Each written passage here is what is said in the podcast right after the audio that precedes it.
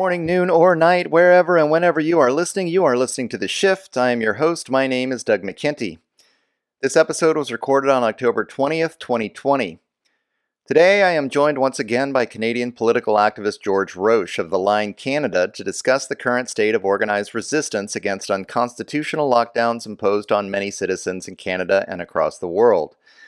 Though these measures are ostensibly to combat the spread of COVID 19, a disease which the CDC has determined has an infection fatality rate of just 0.14%, the rise of near dictatorial powers imposing radical lifestyle changes detrimental to the natural functioning human economy has many worried about what this new normal will look like. George and his organization are literally drawing a line between the individual's right to choose and the state's seemingly endless quest for control. Find out more about the Line Canada and the weekly rallies held in Toronto in order to raise awareness at www.thelineinternational.com, on Twitter at The Line Media, and on Facebook at The Line Canada. Our conversation today also includes Dr. Joseph Hickey, a physicist, co founder, and executive director of the Ontario Civil Liberties Association, an organization of academics dedicated to combating the growing menace of a cancel culture threatening to severely limit the ability of many academics and others to feel free to express opinions outside the approved government corporate narrative. Many now live in fear of public humiliation or even job loss and blacklisting should they publicly advocate the benefits of living in a society based on the concepts of healthcare freedom freedom of speech, and other tenets of a free society.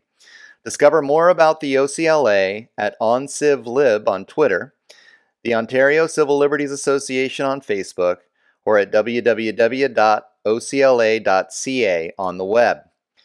Stay tuned for this discussion, which not only includes a psychological analysis about how we got here, but dives deep into the challenges faced by those who attempt to speak out against it. We will cover the reasons why so many go along with the perceived threat and the draconian measures imposed, despite evidence showing the virus is not as dangerous as the economic impacts of lockdown. We'll also offer solutions to the current emotionally toxic environment that pervades political discourse today. Please make sure to like, subscribe, and share this podcast. In these days of independent media censorship, we rely on listeners like you to distribute this information. You can find out more about this program at The Shift with Doug McKenty on Facebook and YouTube, at D McKenty on Twitter, or at www.theshiftnow.com on the web. I'd like to thank George and Joseph for agreeing to appear in this episode, and thank you for helping to make the shift. Hello, everybody, and welcome. Thanks for listening to this exclusive Shift episode. I've got uh, George Roche from the Line Canada and Joseph Hickey from the Ontario Civil Liberties Association joining me today. They just had a great uh, anti lockdown rally up in Toronto, Canada this weekend. These guys are trying to organize as best that they can against the COVID lockdowns that we're dealing with all over the world, actually, right now. And so I just wanted to have them on to uh, get an update as to how it's going organizationally and then really have a conversation about uh, a broader conversation about political strategies uh, how to educate the public about what's going on and how to get people involved in organizing against uh, what we're having to deal with here in terms of these lockdowns. So, thanks, gentlemen, for coming on. I really appreciate it. And why don't you tell us uh, how the rally went and just give us a little bit of your background and uh, tell us about your organization? George, do you want to go first? Absolutely. I'm the executive director of the Line Canada and the Line International and we've been very active in uh, doing the demonstrations at Dundas Square now for the past 27 weeks, which has grown tremendously and has caused us to reach out other to other like-minded groups such as uh, OCLA, the Ontario Civil Liberties Association, with whom uh, Joseph is the president of. And uh, we, I did a lot of research uh, on, on OCLA. Not, not that I had to, you know, in previous times. No disrespect, Joseph I, think OCLA serves an amazingly important purpose. It's urgent, it's serious, it has absolutely everything to do with what's going on today, now more than ever, in my opinion. So, the lines part of the lines mandate is to connect with these resources and you know play the relay game get that information out there post the evidence of our claims the credibility of many organizations right now who are supporting civil rights are being slammed mercilessly all over social media, all over the all over mainstream media we're being minimized in our efforts naturally because we're presenting a very strong argument against the uh, tyranny and the oppression that we're experiencing from our local governments. And then, Joseph, you want to talk about a little bit about what the uh, Ontario Civil Liberties Association is doing? Yeah, so uh, I'm uh, the executive director of the Ontario Civil Liberties Association. Um, we're uh, mostly based in Ottawa, Ontario, and um, we have been operating since uh, January 2013, so for a few years now. And uh, what um, was the impetus for our founding and, and starting our work was uh, really noticing um, an erosion of freedom of speech and the other fundamental rights um, in Canada, and specifically seeing university professors fired for criticizing uh, the administration of their institution, um, government employees um, fired for blowing the whistle on something of obvious public uh, importance and interest, um, laws not being followed, and uh, legislation not being um, uh, constructed in, in the proper uh, way, and so on, and uh, many other cases of whistleblowers being repressed. And so we um, were disappointed to see that the what you could call the establishment civil liberties associations that were formed in the 1960s in Canada and that were uh, very radical at the outset back in those days, um, had really become absorbed into the establishment.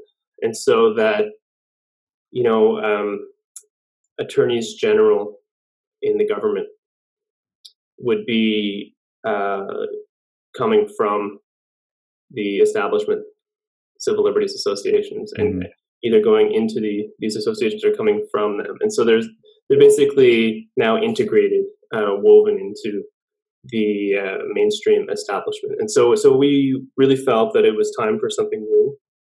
Um, there needed to be an organization that was going to be completely nonpartisan, was going to truly defend the principles of, um, in particular, freedom of speech and uh, and the other civil liberties, freedom of association, um, freedom of movement, and so on. And um, so we uh, make it a point of policy to um, defend the individuals who are under attack for something that they've said that where no one else will defend them. And so we say everybody has freedom of speech, even on the most controversial, the most taboo subjects. And we, unlike many other uh, organizations, never take a position in favor of or against the content of the speech. We don't mm-hmm. make, we don't take any position. We just say, you know, the person has freedom of speech, and that's that. And and so you can't start um, persecuting people, punishing people um, in ways that go beyond uh, reasonable sections of the criminal code. So things like there are there are so here, here's here's another aspect of, of our, our philosophy is that um, a spoken act can have multiple components to it. And one of those components can be committing a crime, like um, uttering a death threat or inciting physical violence. And those things exist in, in the criminal code in Canada. But there are other uh, laws that try to um, criminalize the thoughts, the expression, the emotions of, of people. And so we, we separate those two things and we uh, in, a, in an absolute sense, we defend the, the expression side of um, uh, of people's uh, interventions. And so that that is like kind of our, our, our, fundamental starting point, and that leads us to defend uh, all civil liberties. We think that you need to authentically be able to express all viewpoints to have a democracy.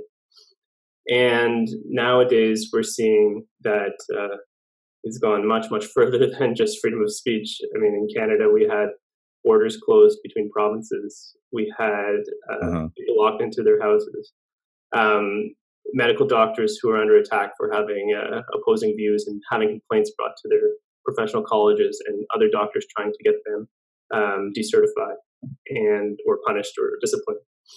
And um, it, the list goes on and on. And so we have in the, in the COVID um, time of this year, we have uh, done taken more of an intellectual or academic approach to things, and we have um, a senior researcher, Dr. Rancourt, who is, uh, has done a lot of work and has looked at uh, the really gone over and reviewed the science on face masks, for example.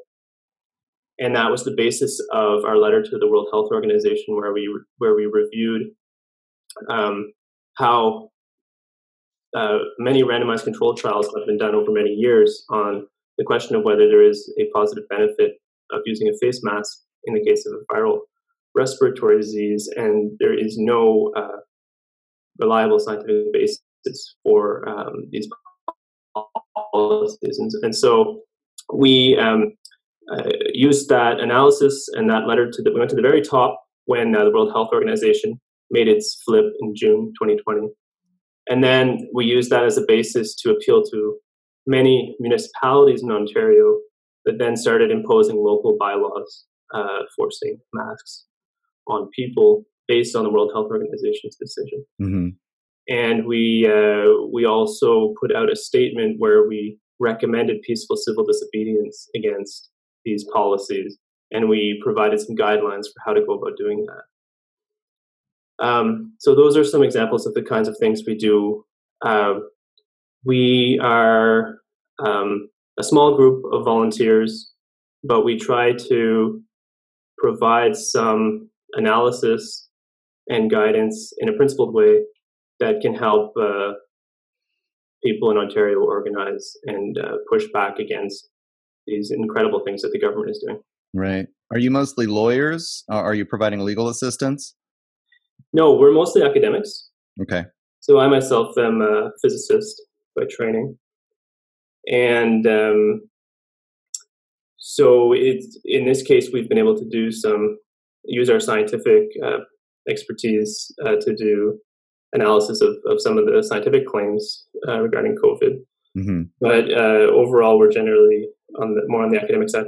Uh, lawyers typically uh, don't like us because we defend cases that are very controversial, and um, generally they know that it's not going to be good for their careers to uh, associate with us. So it would have to be a very principled and very radical lawyer uh, to get involved in one of our cases. Sure. It is amazing uh, how much this, now they're calling it the cancel culture, is affecting uh, the world of academia, where um, so many people are afraid of being able to speak their mind in public about so many things um, because they're afraid of being publicly censored or um, even losing their jobs over what's going on. I did a, an interview uh, with uh, Mark Jeftovic uh, who wrote a book on cancel culture and just describing ways uh, to try to get around it. Um, and that more and more people are having conversations behind closed doors, you know, private messaging, uh, things that they may have in the past posted on Facebook or posted on Twitter.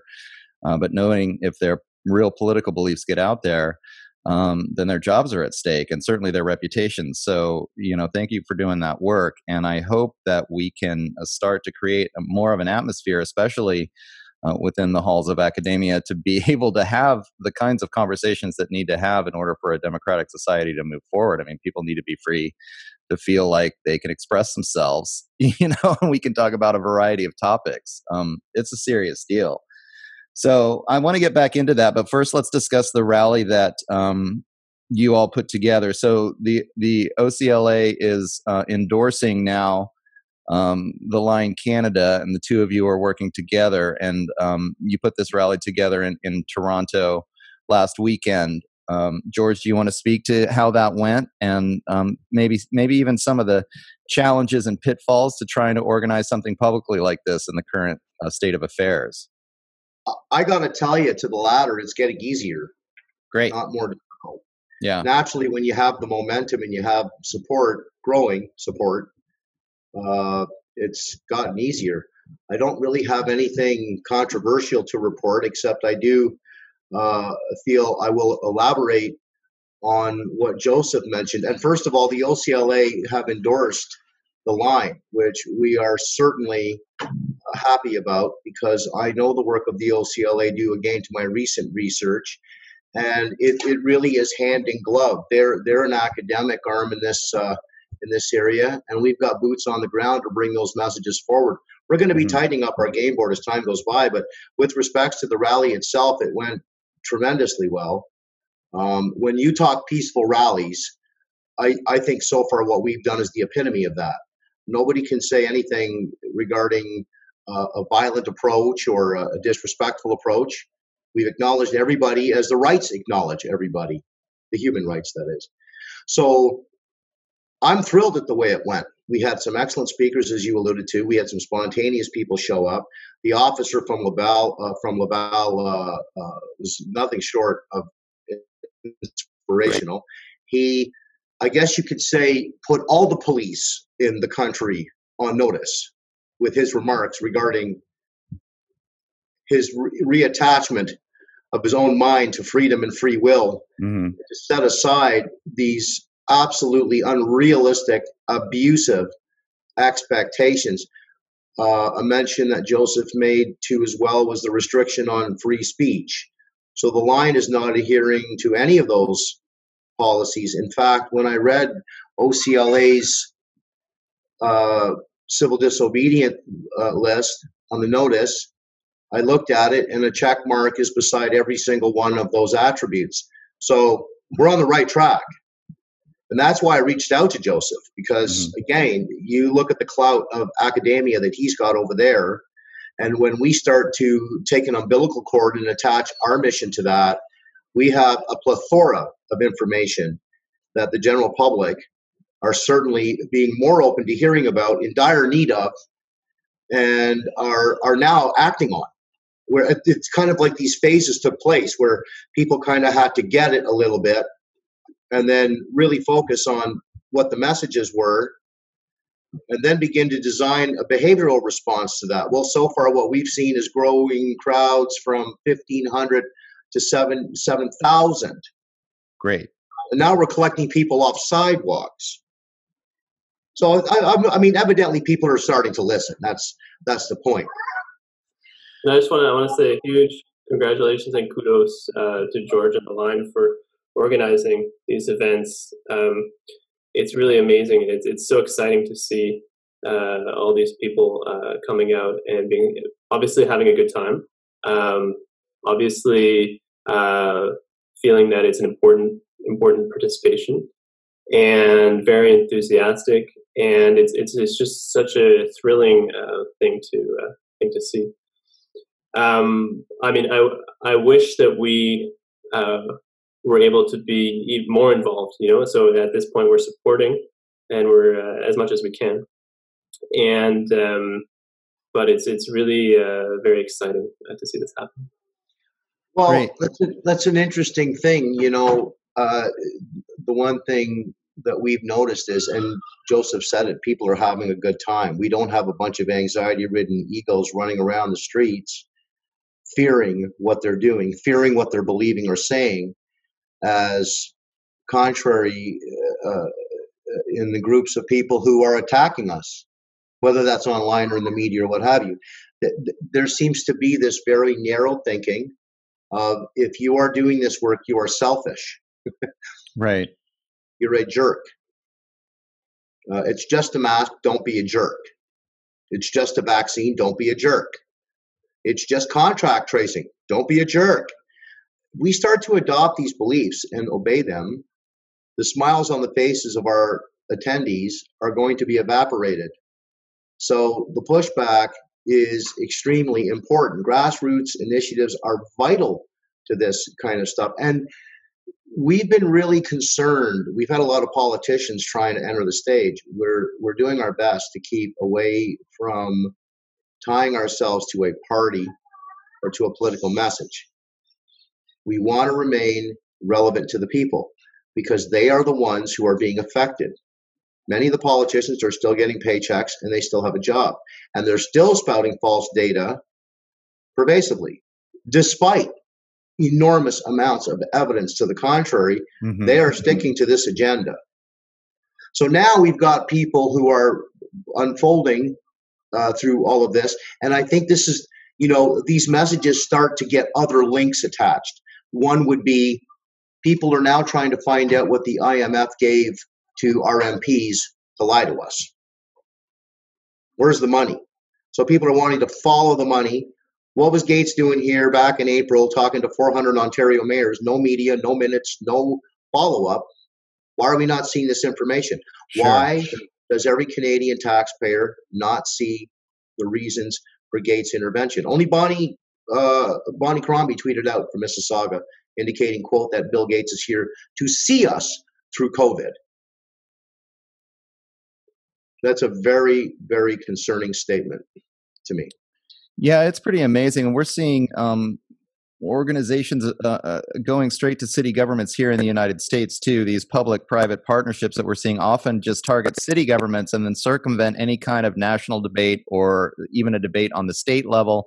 And then they're working with the city governments kind of behind closed doors. We don't really even know what's going on, and they're making these long-term plans. It's it's uh, I think it's a tactic, frankly, especially by, especially if they're de- Democrat-run uh, cities. Mm-hmm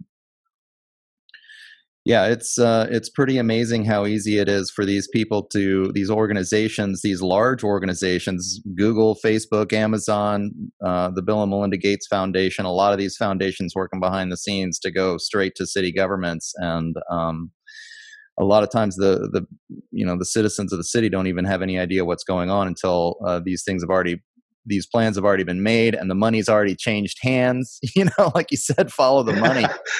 I mean there's so much money flying around uh, right now and uh, we can see the agenda that it's promoting and uh, it's one of the things that makes it so challenging to organize against it because uh, we're up against r- really really big money players. Um, but uh, let's let's the ol- yeah the oligarchs. Sure the, right. the elites are are out there in full swing with their with their cash. You know, it, it's interesting to me. We're not seeing as much activity in this country from Antifa Black Lives Matters uh-huh. because it doesn't seem that Soros is banking on a lot of people taking him up on the job. But what we are seeing is minor resistance groups showing up. We had two actually at Dundas Square the other day who were were anti-protest uh, groups. Hmm. Uh, didn't make any difference. Uh, clearly, we're leading the way with the message uh, uh, that is largely revolving around the exposure of the government's uh, misleading of its people on, in several ways. And I believe all of that is starting to crack. Yeah. Yeah, it's hard to believe. I mean, with the amount of information that's out there right now, you've got to think more and more people are starting to question the official narrative because uh, uh, you know the numbers just don't back and they never have backed the initial fear mongering that we got. But let's uh, let's stick to the idea of the of of human rights right now because i think that this has gone i mean people just don't even understand what you're talking about anymore when you're talking about the importance of free speech. So george will you talk about the symbolism behind the line? You've got your um, your logo with the circle and the line through it just in terms of like letting the audience know how to make a boundary. I mean it seems really important to me because so many people uh, in my mind are allowing themselves to get pushed around right now. And um, you know people need to kind of wake up to the fact that they need to be responsible for themselves and know how to make really solid boundaries against when people are doing this this kind of behavior against them it's it's it's quite indignant when you have organizations who've been around for as long as Ontario Civil Liberties Association has being ignored and diluted in the mix. Mm-hmm. So our logo directly confronts that sort of oppression with the O, and the the red paint slash is the blood of the people who died to uh, extricate us from such oppression hence the French Revolution. I mean, what was that about? Millions of people fought and died to make the world safe for democracy, and yet we have these power control freaks running around right now, partnering up with elitists who are buying their way into our governments, who are willing to obey their agendas, and the suffering is then downloaded onto the people, its taxpayers, its audiences, its children, its institutions and industries are all suffering at the same rate of speed, some more than others, depending on your income or economic levels. But the reality is, everybody is experiencing some impact to a greater or lesser degree, uh, uh, which has arisen out of the relationships, obviously, that have been formulated to control our governments, not to allow them to lead, but mm-hmm. to teach them to dictate. And that requires the squashing of, of liberties. Go ahead, Joseph. Yeah, yeah. There's something that comes to mind as uh, as you're talking, and uh, in the last uh, segment as well. There, that that I mean, the protests that George and the line are organizing um, are different from just any old protest. You know, uh, because nowadays it's it's actually an act of resistance or activism just to go to a protest, um, especially when it's against the laws that are trying to keep us all apart and isolated and uh, locked at home, essentially. Mm-hmm. Um, so it's very powerful to uh, have that um, event that's happening, especially if it's regular, and people get to know that um, that it's happening, that it's growing, and that you know, well, as an individual, I can think, well, maybe I'll uh, try to get my courage up and go and join it next time, and that actually becomes the individual uh, act of uh, having dignity and um, making a decision for yourself about um, how society should be organized, and it gives it gives an opportunity to participate in society um, in in in this you know what they call the conversation or the basically the decision making process. You know, if if we're going to have um, a law that prevents people from organizing, gathering, um, then a protest becomes the point of contact between the individual and the state. you know, it's sure. Well, right. That's a great point because they can't censor you, they can't shadow ban you. Mm-hmm. Everyone's public. But it's what's I think what's essential is that um, individual action. You know, and we talk about building community. We talk about um, organizing. But what really matters is that individuals are willing to take risk and stand up for themselves and have courage and confidence and dignity. And then you, when you decide to do that, then you um, you reflect on it, you communicate it, you share it with your network, and that way you're informing one another and you're building an organization. But that is secondary to the uh, the individual's choice to take an action. Right. Um, Very true. Yeah. One of the things that kind of, uh, as I was uh, preparing for this, I read the letter that you sent to the World Health Organization, and one of the things on the list, reasons why you should wear a mask, was actually, you know, because of the social stigma against not wearing a mask. Like you'll be fitting in, and that'll be good for you. And it just really, it like flew out on the page. Like, well, why?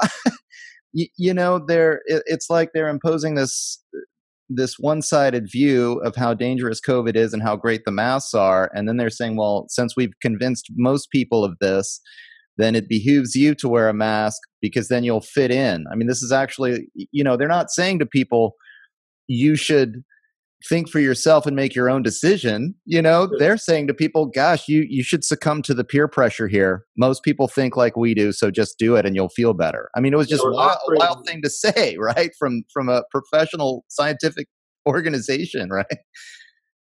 It's incredible. We're offering you a means a way to conform. Yeah.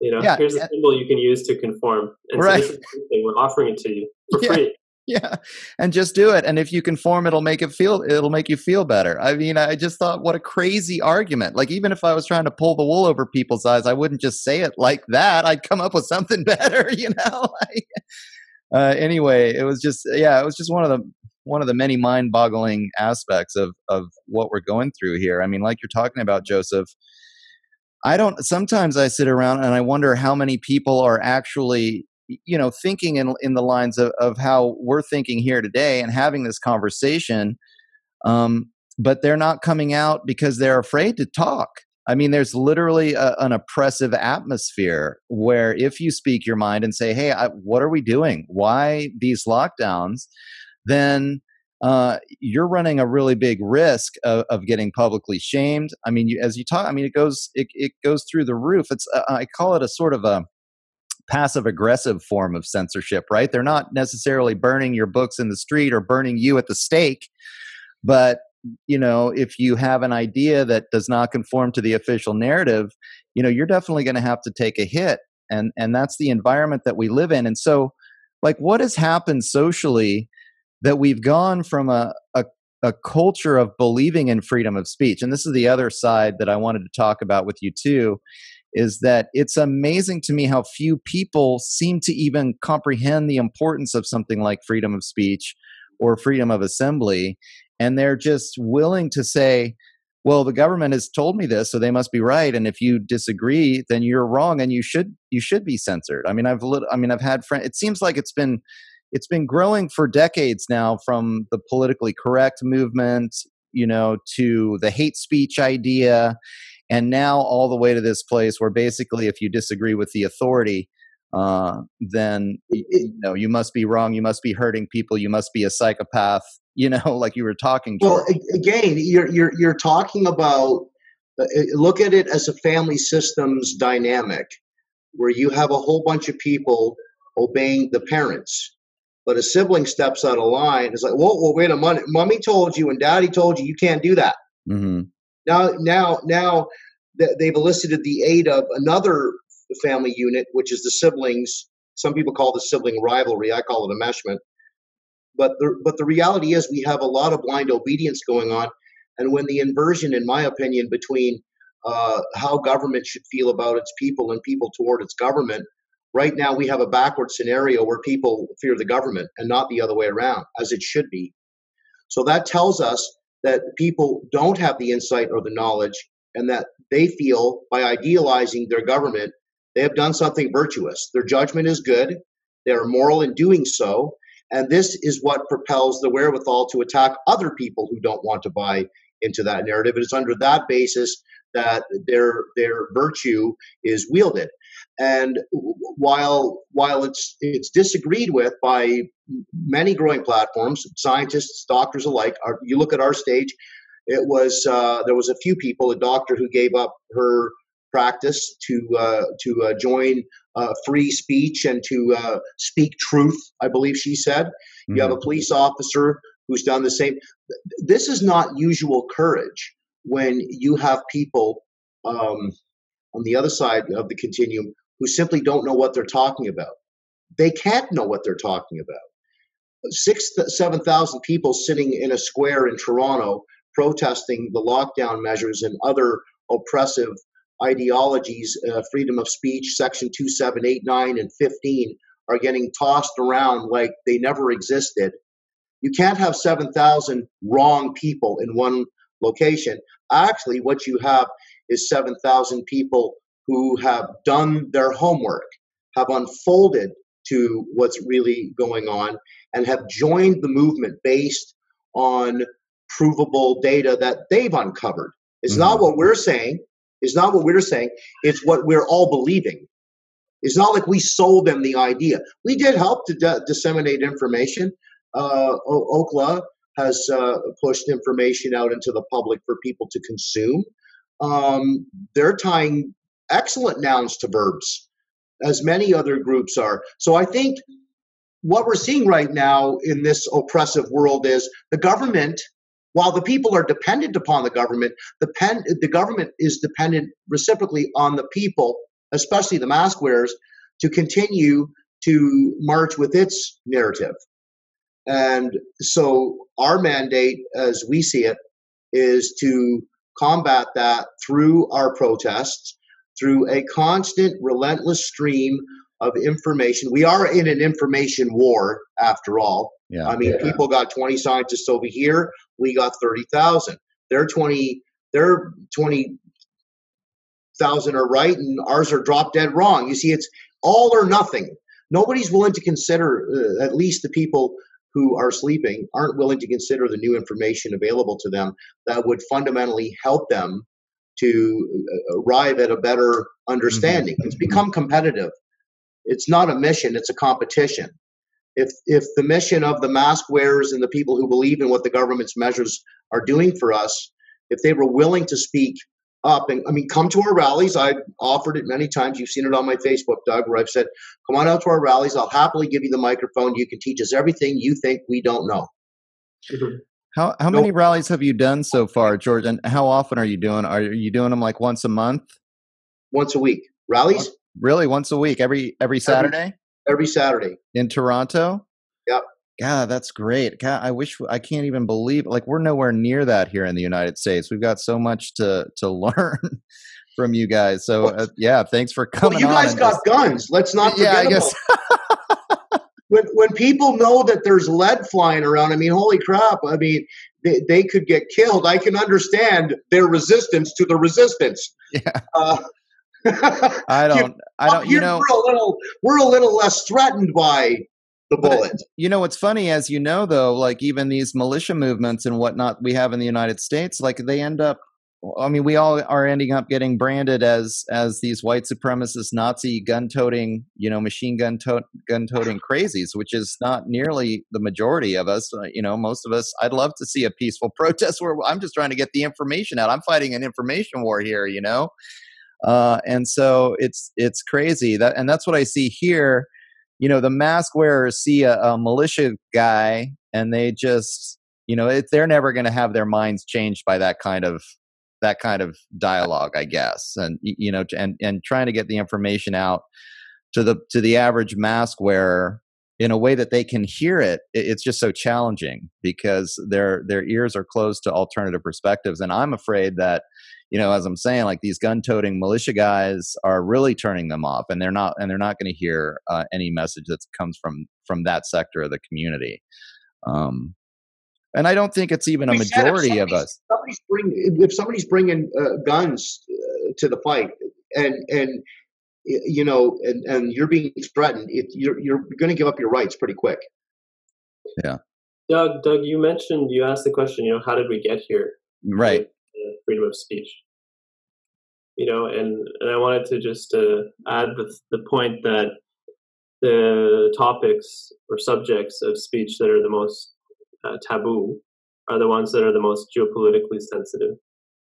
Sure. So it really is operating at a very high level. These um, propaganda campaigns, these different uh, legal campaigns and actions by the state to repress speech that have happened over you know decades.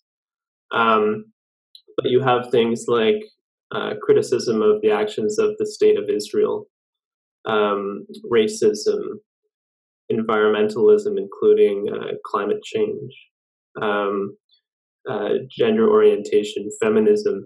Uh, these are some of the topics that are among the most uh, sensitive and taboo, and and there's geopolitical reasons for this. Mm-hmm. And so, um, what ends up happening is that as um, laws and policies are imposed and examples are made of uh, controversial speakers that where, where they're successfully uh, persecuted based on their, their speech the society starts to um, move into a state where it becomes harder to oppose all all laws and all changes it becomes harder to um, as an individual contest a powerful organization or a powerful figure like a politician that wants to uh, implement a new uh, law. And this is actually uh, the subject of my uh, PhD research in physics was a, a, simple physics model of individuals interacting in a society and forming a social hierarchy. Mm-hmm. And so what I just want to mention this uh, because I think it gives some insight into how these how these things change over time. Is that what I found is that a society has two fundamental features that control um, its structure. So, in other words, how um, equal or unequal it is, its distribution of, of status of people in the society, and then also the stability of that structure over time. So, whether it's going to retain its shape, its its level of inequality for a long time, or if that's going to deteriorate and run away into something that degrades very rapidly and approaches a totalitarian state. And so what, what ends up happening is that these the two features that control these these things are the um, the the degree to which an individual can fight back and win sometimes mm-hmm. in, in, their in the interactions where they try to oppose um, an imposition of power on their lives, and uh, the degree to which you're punished if you lose. So what, what happens is that for small values of these two features, so your, your ability to um, fight back and win, and the degree to which you're punished, if for small values you end up having a stable society, it might be very unequal, but it, it, it, it maintains its shape for a long time. But if you increase the value of either of these parameters, if, in other words, you can interpret this as if you make it as a society harder to have freedom of speech, you eventually cross over into a region where the structure rapidly deteriorates and you start to slide away. Um, and, and, you move towards something that is a kind of totalitarianism where very few people in the society have massive status and most almost everyone else is at down at the end of very low status. And so when you move into that runaway uh, phase of society, it, it becomes very hard to pull out of that because indi- what, what, what is required to revert that trend is for individuals to be able to defend themselves and win some uh, interactions against the, the more powerful people that are, that are making the rules. And so, but when you get into this runaway slide where the society is degrading, that, that happens very rarely. So it's the society is in a sense lost because it's hard for it to pull itself out of this. Uh, mm-hmm. this what, There's a risk of crossing over into that where, where, where you know things can slide away from it. From you. Well, well, absolutely. And then what's fascinating to me right now is the number of people that are. I mean, the number of common people who are actually facilitating this drive into totalitarianism by applying this kind of social pressure that the World Health Organization's even mentioned, right? I mean, like it's just so strange to me that people have lost it's like they don't understand the importance of the freedoms that have been fought for in the past and now they're sort of almost uh, I mean, you know, George and I, in our last conversation and in, in the interview I did with him, would call it almost a Stockholm syndrome, where these people are being abused. Uh, they're not allowed to make choices for themselves. They're not being treated as adults, and yet they're perpetuating the the cycle of violence by actually, and in a sense, I think mostly passive aggressively, um, like imposing on their fellow citizens. If I was to walk if I mean I can't go to a store in my neighborhood here without a mask on, or else people would be jumping all over me. You know, I mean, it would take a really I'd have to be able to put forth a lot of effort to to combat it here. I think for me personally, like going straight to the sheriff or going straight to the local government or, or trying to have more public conversations actually is more worth my time than just being a mask rebel because there's just so many and the social pressure is is so profound and it's just fascinating to me that we've gotten to a place where as we're clearly sliding towards this totalitarian model that you're discussing, it's the citizens themselves that are self policing this. It's mind boggling to me. And the very same citizens are thanking their governments for our government for robbing them. Right. It's it's like they're hailing and idealizing the people, their captors as if to say we're okay with giving up a few of our rights to allow for your mandate to have this kind of room and occupy our lives the way that it is. And they're doing this without question. Yeah. This is blind obedience.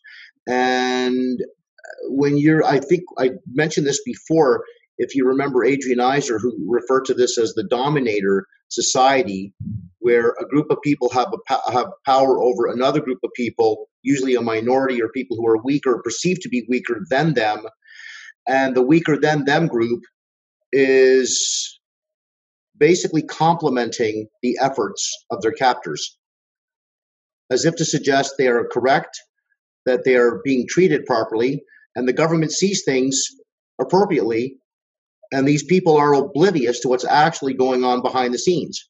Right. Conversations that are occurring with people who are impeding our sovereignty.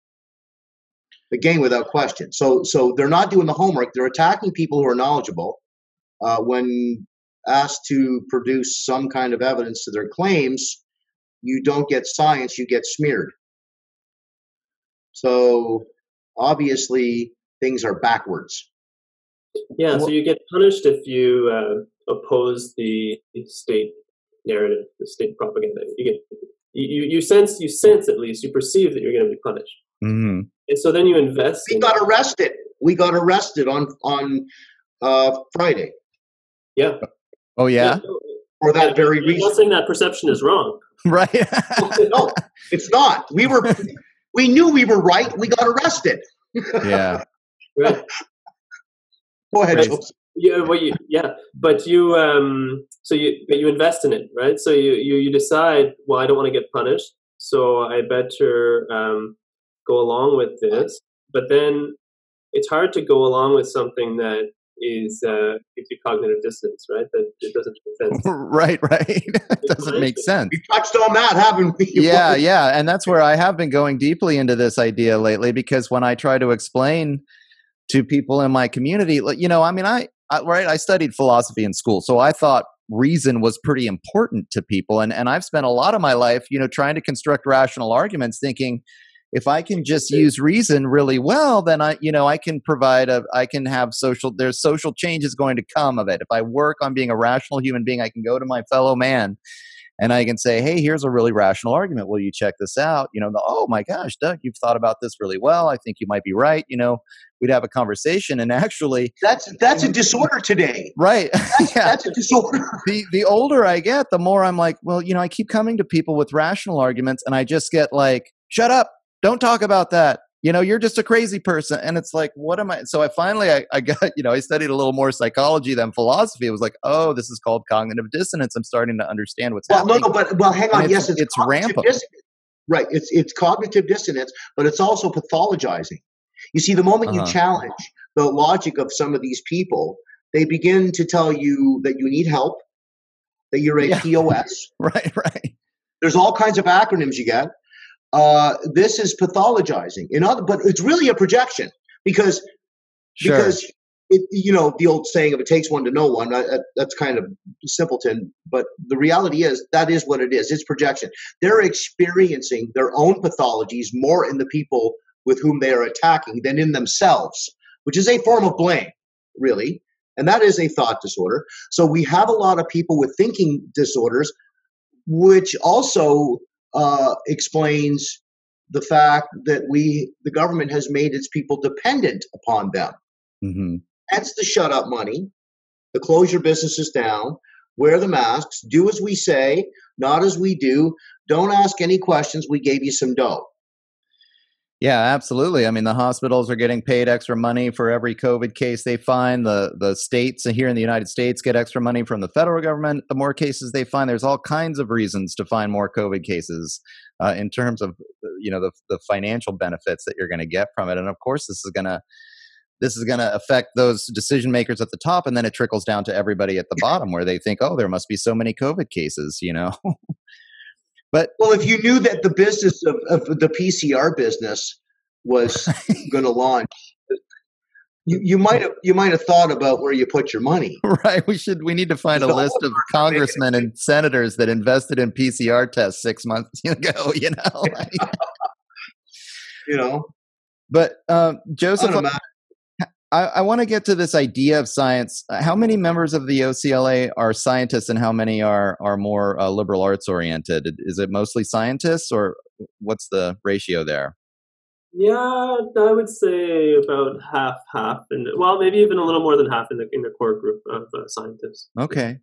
Yeah. yeah, I mean, I mean, it's and the reason why I ask is because you know i've actually been dealing i mean most of these people that i'm dealing with right when i encounter this cognitive dissonance and i'll be showing them peer reviewed scientific papers they don't want to look at it they're not paying attention you know but they say well science says that covid is killing all of us and we need to lock down and science says this and i know that and you're just being irrational if you don't listen to the science and and mm-hmm. so and and also this other aspect of the argument is there's a consensus of scientists that say this. And yeah. if the scientific consensus says it, then it must be rational to follow what the consensus of scientists say. and so, you know, I, I don't even, I, I mean, I, I can speculate as to where this whole notion of like a consensus in science, because I mean, now I'm doing a lot of interviews with scientists uh, every week that, you know, they don't, they disagree with this quote unquote consensus. And I don't even know where the consensus comes from or what it is but it, I think that that's sort of, I, I mean, I consider it a mythology that the average person follows. They believe they're following the scientific evidence when they're going along with these government dictates. And it's just. Yeah, I mean, you might as well replace it with uh, religious doc- dogma says. Right. Science says. Um, right, I mean, exactly. Science, like, skepticism is supposed to be a virtue. You know, it's supposed to be like great if you can be skeptical and, and, and, you know, you try to be objective and you recognize that it's like almost impossible to be objective, but you're always like trying to challenge yourself can I be more objective? You know, can I Yeah. step back Well, and reconsider whether I'm actually being objective here or not? You know, Right. That's, That's a very- that's a very- you think about it. That's a very good point because many people now, again, uh, you know, dealing with the backward, the backward thinking, the backward wiring, uh, being pessimistic is being realistic about what you're seeing a lot of that going on. That people think the worse, uh, you know, the worse they describe the situation to being, the more accurate they are in in in, in terms of rights violations. You, you got to remember, nobody's been sitting around talking about this stuff forever. It's been going on uh, for us for the past 27 weeks. We have seen a prevalent prevalence um, in the arguments uh, Mhm. that we're getting from from people online at the protest it is a nice healthy break from that. People are able to connect with people who truly get what's going on. And what does this do? It highlights the backwardness that we're experiencing right now. And it does it in a very positive way because people aren't attacking anybody. They're simply sharing truthful stories that any public member can go online and corroborate. And the more we do this kind of stuff, the more difficult it's becoming for these people to prevail. We're not seeing as many responses anymore, not as many. So it, the, the pushbacks are working, but we've got to continue. Cracks are formulating. Right. And, and Yeah, Your, I mean- your, your, your comments about science, Doug, made me uh, just made me remember a conversation I had recently with uh, an activist and supporter of the uh, the OCLA, and we were talking about how you know how can you be uh, neutral? You have to pick a side in uh, these kind of uh, things that are happening in society, and and her comment was, you know, I can respect someone who is authentically neutral. You know, Mhm. someone who says, yeah, I, I- I don't know. You know, it's not something I've studied. I there's some concepts there that aren't clear to me. I don't understand them. Um, I really don't know. Uh, you know, um, whether this is a dangerous virus, whether there is a virus, whether it's dangerous, whether it's more dangerous than previous years, um, whether uh, these kind of viral respiratory illnesses are mostly transmitted by uh, small particles, aerosols that float around in the air, or whether it's uh, larger droplets, you know, that are subject to uh, gravity. Mhm. Um, well, uh, that fall that fall quickly to, to the ground. Right.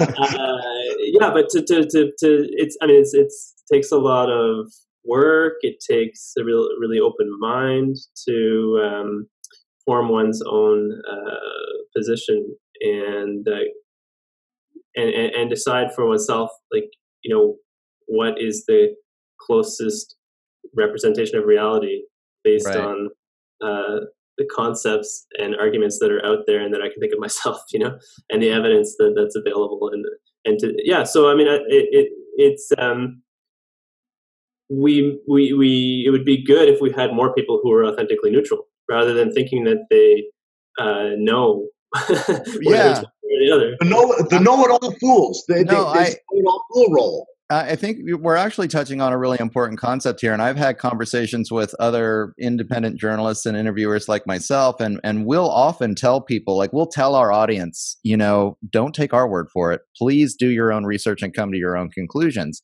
And it's actually a fundamentally different philosophy than if you're listening to a mainstream article where they're just like telling you this is how it is and they never say maybe it's different. Maybe i don't know. You know i don't know all the facts but this is what i'm seeing. This is the narrative the best narrative i can construct based on the facts at hand which is i mean that's just it. There's this level of humility i think that needs to be present in human beings you know for for rational discourse to really move forward. And this really close mindedness that so many people have where they can't even hear uh, the opposing point of view is it's actually deadly to the concept of democracy or any kind of community you know uh, all, all social working through a problem yeah right? all social responsibility yeah.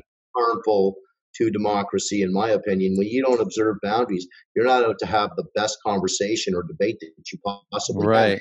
this this is about attacking and I've always said whether it's attacking, skills are lacking. If you haven't got the skill, you have to resort to attack. You're not going to be uh, entering science into the equation. You don't have any.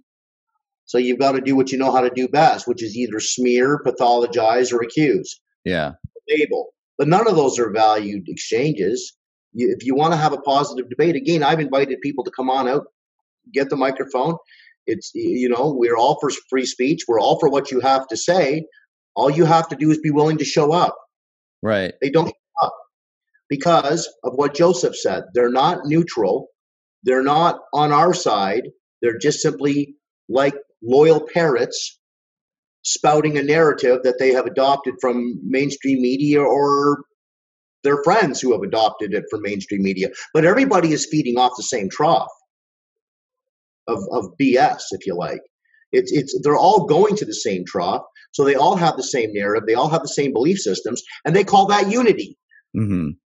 It, it's glorified dysfunction, in my opinion, social right. dysfunction, because it's all these people banding together, coalescing together out of insecurity, not knowledge.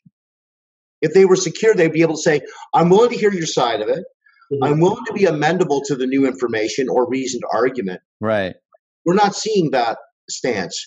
We are seeing people being attacked, and my page on Facebook is testimony to that fact. Yeah, I know. I've been there. I've seen it. Just, just yesterday, we uh, invited the chair of the Board of Health here in Ottawa. So it's the top municipal uh, board that um, governs the public health unit of the city. Uh, invited him to a debate about uh, the necessity and effectiveness of the mandatory mask policy that is implemented in the city here. Mm-hmm. And this is somebody who, uh, you know, says that he has considered many different sources, many different arguments on the topic of mandatory masks, and um, you know has considered um, critical research and uh, still comes to the opinion that uh, they're necessary but he's he declined. Uh, he's not willing to uh, defend his views against an opponent in, in a debate, where we said that the goal of the debate would be to help the public understand the city's position and on this policy and its basis. Yeah. You know, so if you're so confident, um, you should be willing to uh, stand up and publicly defend your position and explain it. Absolutely. Yeah. If you're not willing to be subject to expert scrutiny, then obviously you can't be that confident about position. You know, I've seen the same thing with the vaccine uh, controversy, where people that are concerned about vaccine safety want to have debates with the people that are all about, you know, following the vaccine schedule, and they just refuse to do it. And that should be a red flag, frankly. It's a red flag when you're not willing to publicly state why you think the way that you do and have a debate, a rational, reasonable debate with somebody who has a disagreement with you. I mean, you know, come on.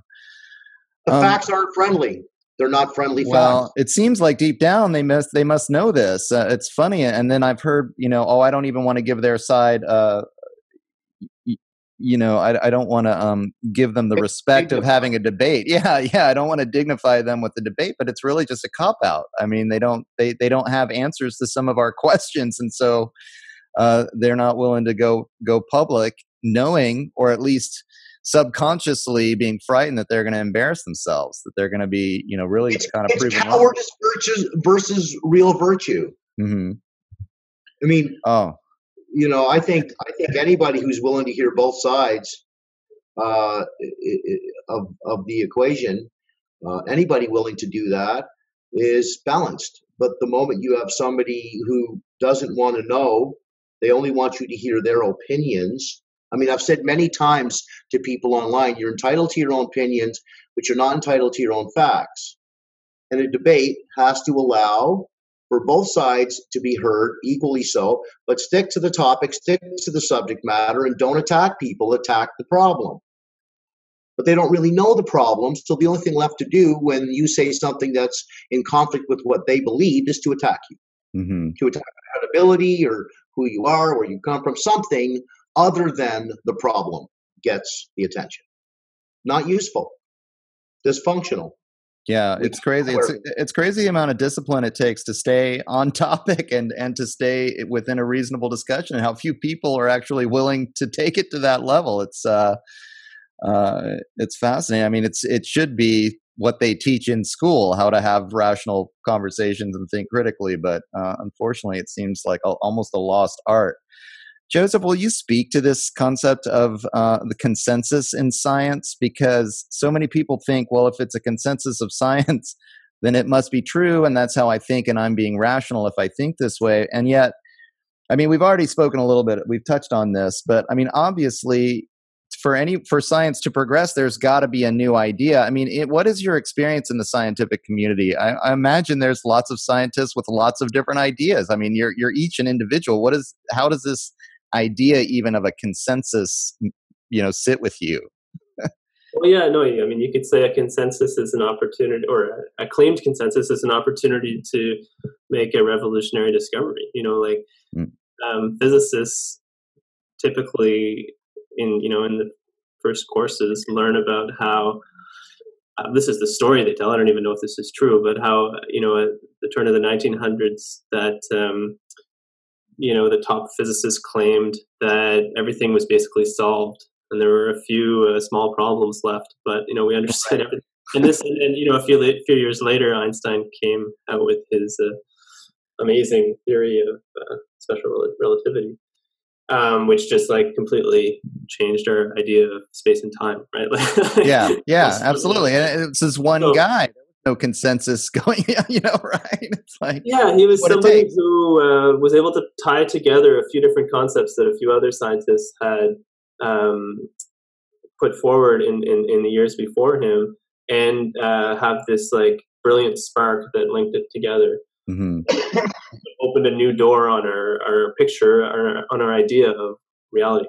Um, so and that was in uh, a time when the top scientists would have said you know his his supervisor would have told him that uh, what he was doing was pure speculation and, and he can't do that and everyone knows that you know there's a consensus that um, uh, we understand uh, movement uh, in the world you know and, and newtonian mechanics is, is, is, is, all we need to know basically right. so um, yeah no i mean I, I think a consensus is uh, it, it, should be looked at as um, with skepticism um, it's the idea that so many scientists agree on something um, raises a question of like, well, who are the few that don't agree and why don't they agree?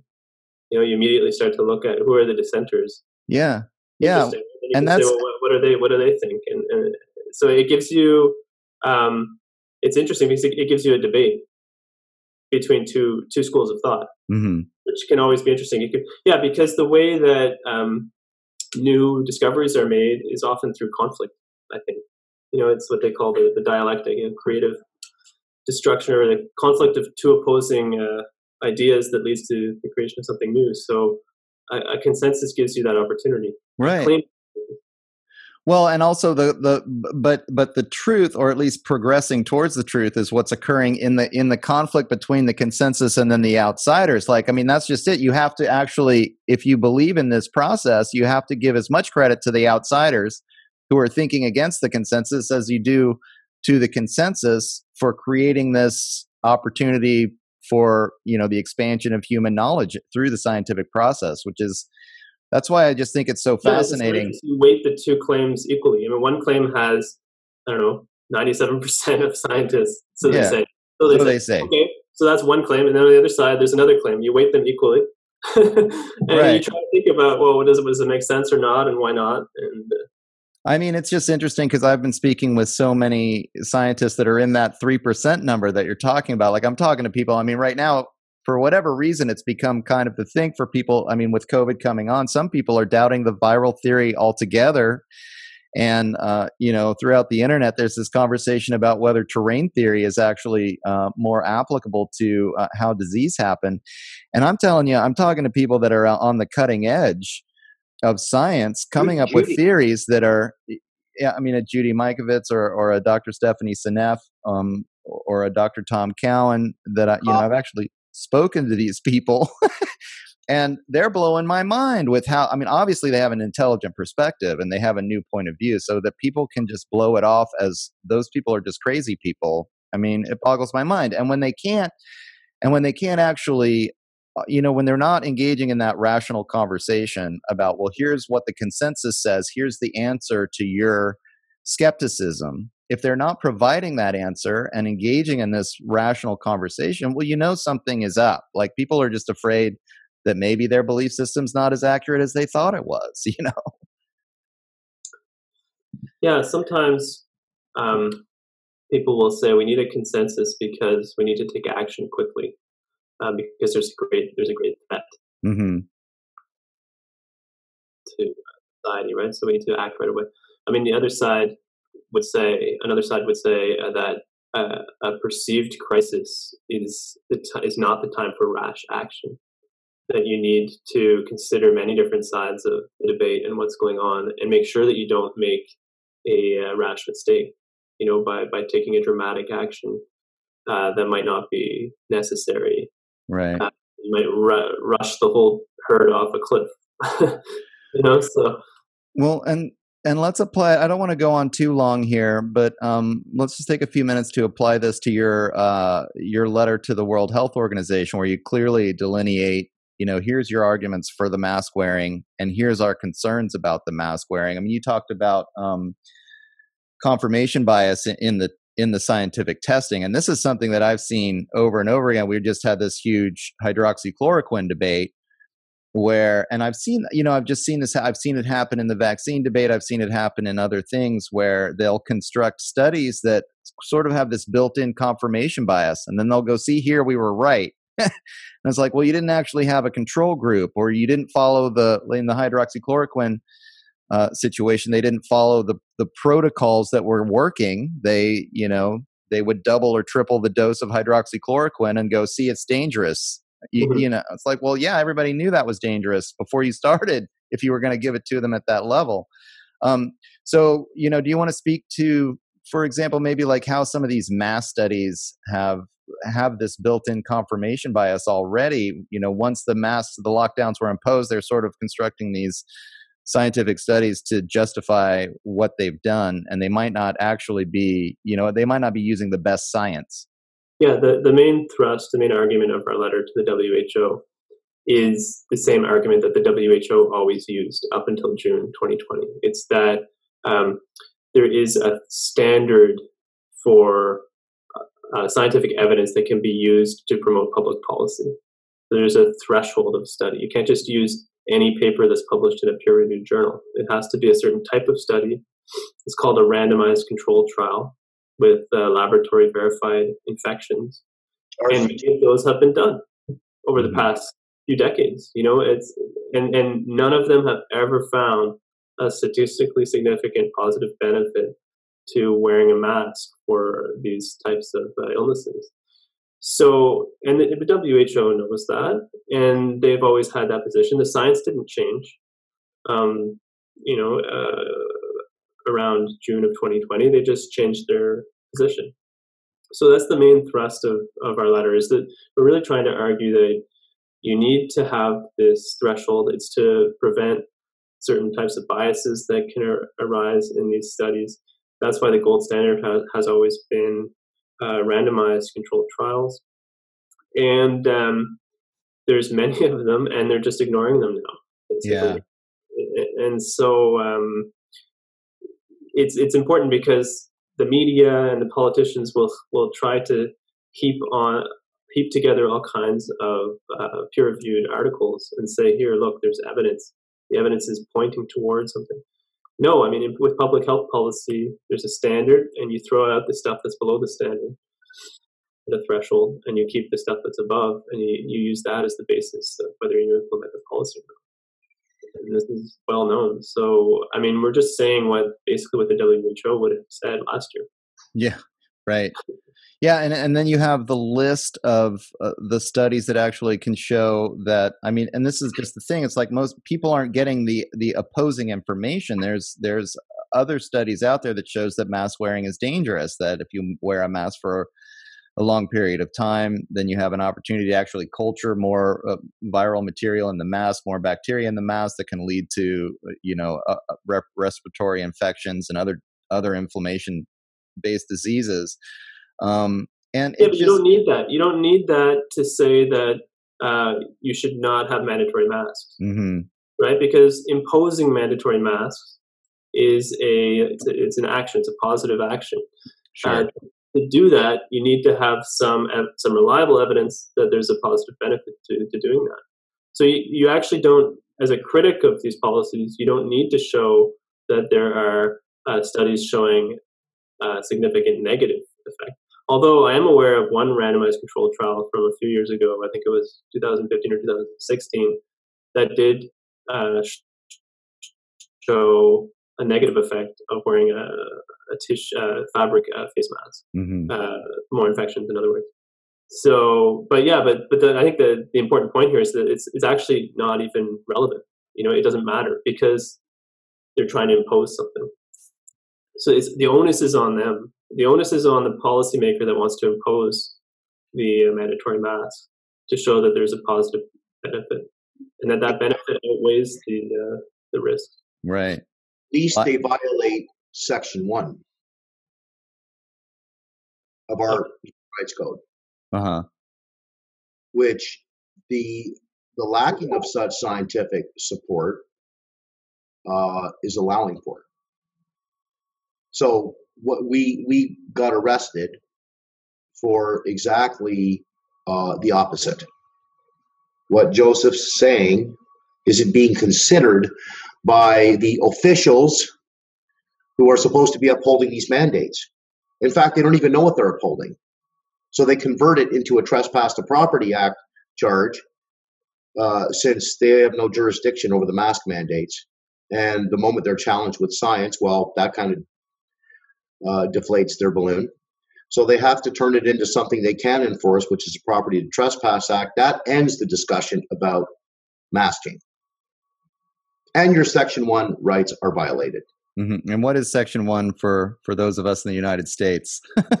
well, it deals with freedom of speech, uh, life, liberty, the pursuit mm-hmm. of happiness, disability, uh, creed, race, color, religion. It covers a whole slew of stuff. But go ahead. Yeah, let me just jump in there. It's um, so we have the Charter of Rights and Freedoms. Okay.